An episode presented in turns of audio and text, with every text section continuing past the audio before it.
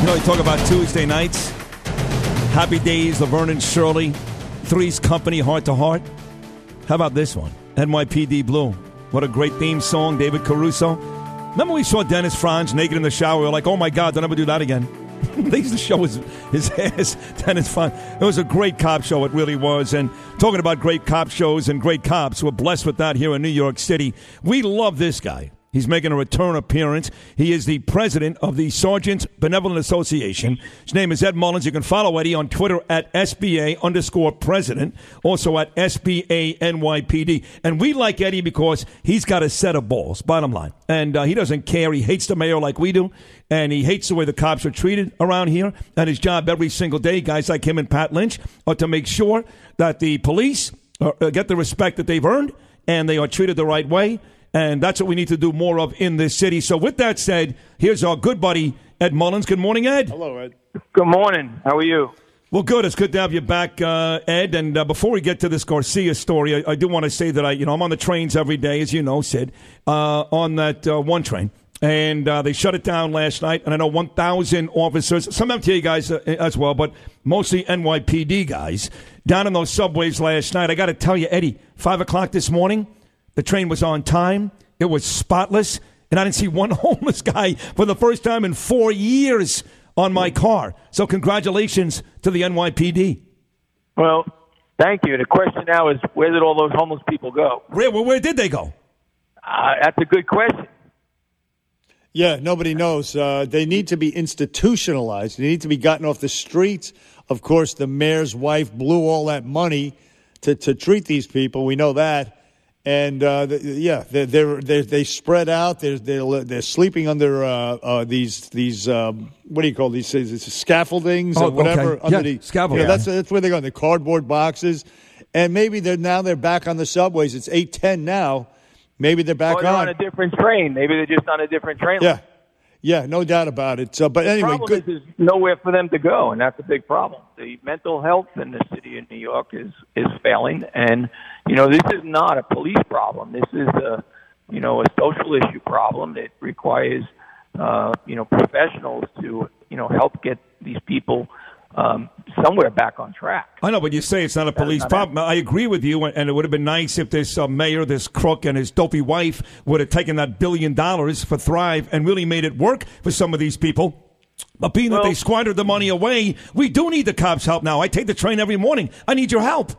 Yeah, well, and and that's what's happening is the mayor is using the NYPD to clean up all of the crap that he's created in the last six years, and um, you know most of it is not policing issues, but you know the NYPD is probably one of the most efficient agencies in the country. Um, as dysfunctional as we are at times, it is a very efficient agency in the sense that we're out there 24/7. We get a lot accomplished, and the talent pool of the police officers is incredible. I mean, we have diverse backgrounds with all kinds of talent. So, uh, Sergeant Ed Mullins from the uh, Sergeants Benevolent Association on the Bernie and Sid show on 77 WABC. Sergeant, the uh, this uh, officer Garcia, Francisco Garcia. I mean, in the wake of the disrespect that we saw over the summer, uh, perpetrated on this police department, where they had buckets of water put over their heads, and in some cases, they actually just slunk away. This guy actually stepped up. He was put in. They're put in a tough position, obviously, to enforce this social distancing, but while they were doing what they were doing, some dude approaches the fracas that was going on, and he wouldn't listen. He wouldn't comply. He wouldn't stand back. And he actually menaces and threatens this officer Garcia, who did the right thing. Took him down, punched him around, and said, Listen, punk, when I tell you what to do, you listen to me because we got an incident going on here. That's our opinion. He should receive the Medal of Freedom. Instead, the NYPD took his gun and put him on modified duty. Yeah, you know, this this uh, incident. I know it's all over the news. Uh, I think it's been prejudged, and I, I think if we just take a step back for a half a second and we look at you know the city of New York, the mayor is releasing criminals, hardcore criminals who go out and commit murders and rapes from the jail system back to the streets of the city of New York, and then he creates um, an executive order to enforce social distancing on the citizens of New York who are out standing in public places. And and I get the whole pandemic thing, but you cannot enforce laws that ultimately violate the Constitution. Now, in this particular case, you know, they they had a previous incident at that location. These people are known to the police officers. They were told to move. They did move at first, and they came back a short time later. When they came back the second time, there was marijuana at the location, and an arrest was about to be made, and the female that we witnessed interferes in the arrest. Big mouth. Third person who we don't really see on camera until the actual arrest uh, takes place apparently is on body camera that none of us have been able to see, including the department brass, because there was a, a switchover of cameras the night that this happened. But apparently, this individual clenched his fist and took a step toward the police officer Garcia. Now, we're all waiting to see what the outcome is of this body camera. But if we go back a week or two, we witnessed two officers in the subway system trying to arrest an individual, and a female police officer was kicked down onto the subway tracks. Yes. Yep. We've seen people getting hit with buckets of water. So is the mayor and the NYPD now setting a standard that a police officer has to be hit first before they're allowed to take action? Yeah. Because It- if yeah. that's what's coming out of this, no one should want to be a police officer in the city of New York. That's exactly what they're don't doing. have the back. Yeah. We do not have the backing of this mayor. He's been consistent in only one aspect of holding City Hall his office, and that's being anti-police for the last. Yeah, but anyway, we've known that all these years. So I was really hoping when Jimmy O'Neill, who really disappointed me, all my friends love Jimmy, Brooklyn guy, Marine Park, great cop. He was a De Blasio stooge.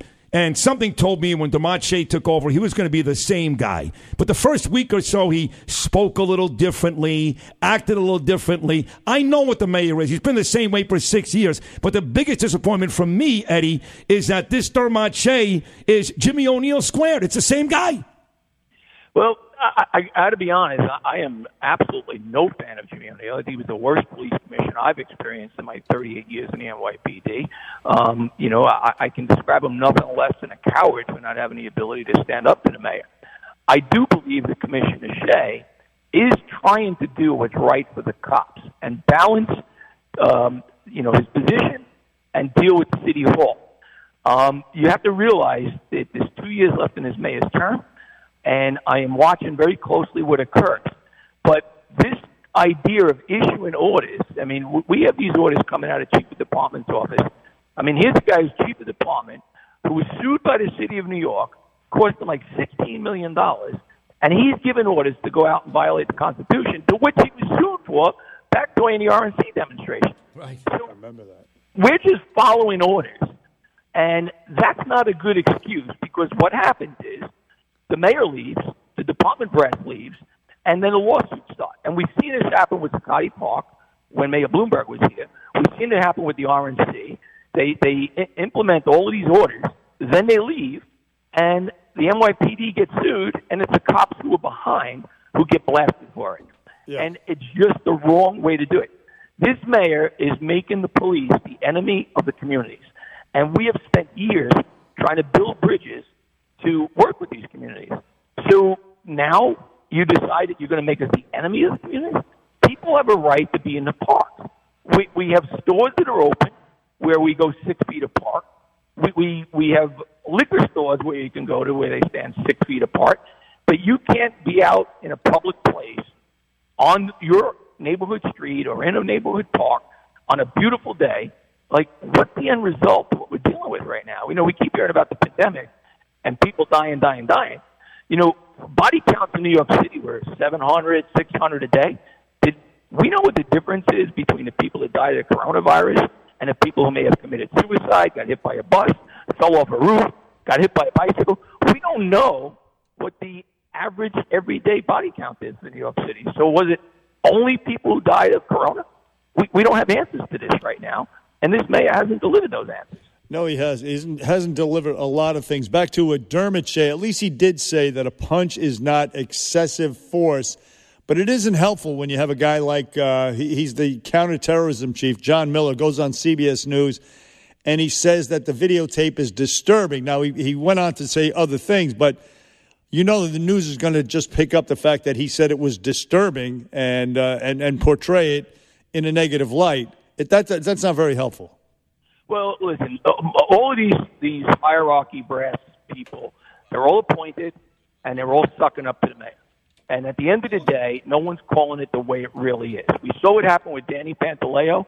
Everyone forgets that Danny Pantaleo was sent to that location to enforce loose cigarettes by the chief of department's office. Everyone forgets that the officer that was involved in this the other night, Officer Garcia, is out there enforcing social distance. Why? Because it's coming from City Hall. We painted his background across the newspapers that he's been sued, but we, we have no knowledge of what the prior arrests are of the people who were arrested that night. What's their criminal records? Or does that not have bearing to the type of people we're dealing with? Yeah, it should. You, you have to be fair along the way.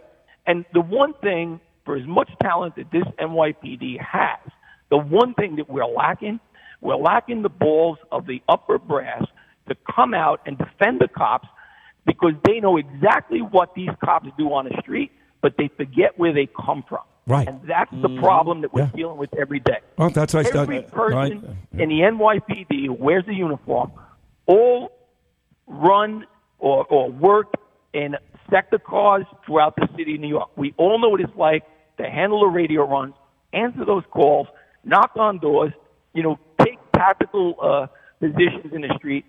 But these guys all forget where they come from because they're chasing promotion, and it's just the wrong way to do it. Yeah, and that's why I included Dermot saying that. I know you like uh, like him more than Jimmy, but I think he's the same guy. That's And- O'Neill in a nutshell. Yeah, pretty much. Uh, listen, uh, excellent job. He is the president, once again, of the Sergeants Benevolent Association. He's been great on this show now twice. Ed Mullen, Ed, uh, Ed Mullins, I should say. Eddie, great job. Thank you so much. Thank you. Stay safe and uh, enjoy life. You too. Yeah, we'll We talk will- again. We'll Thank do you, it again.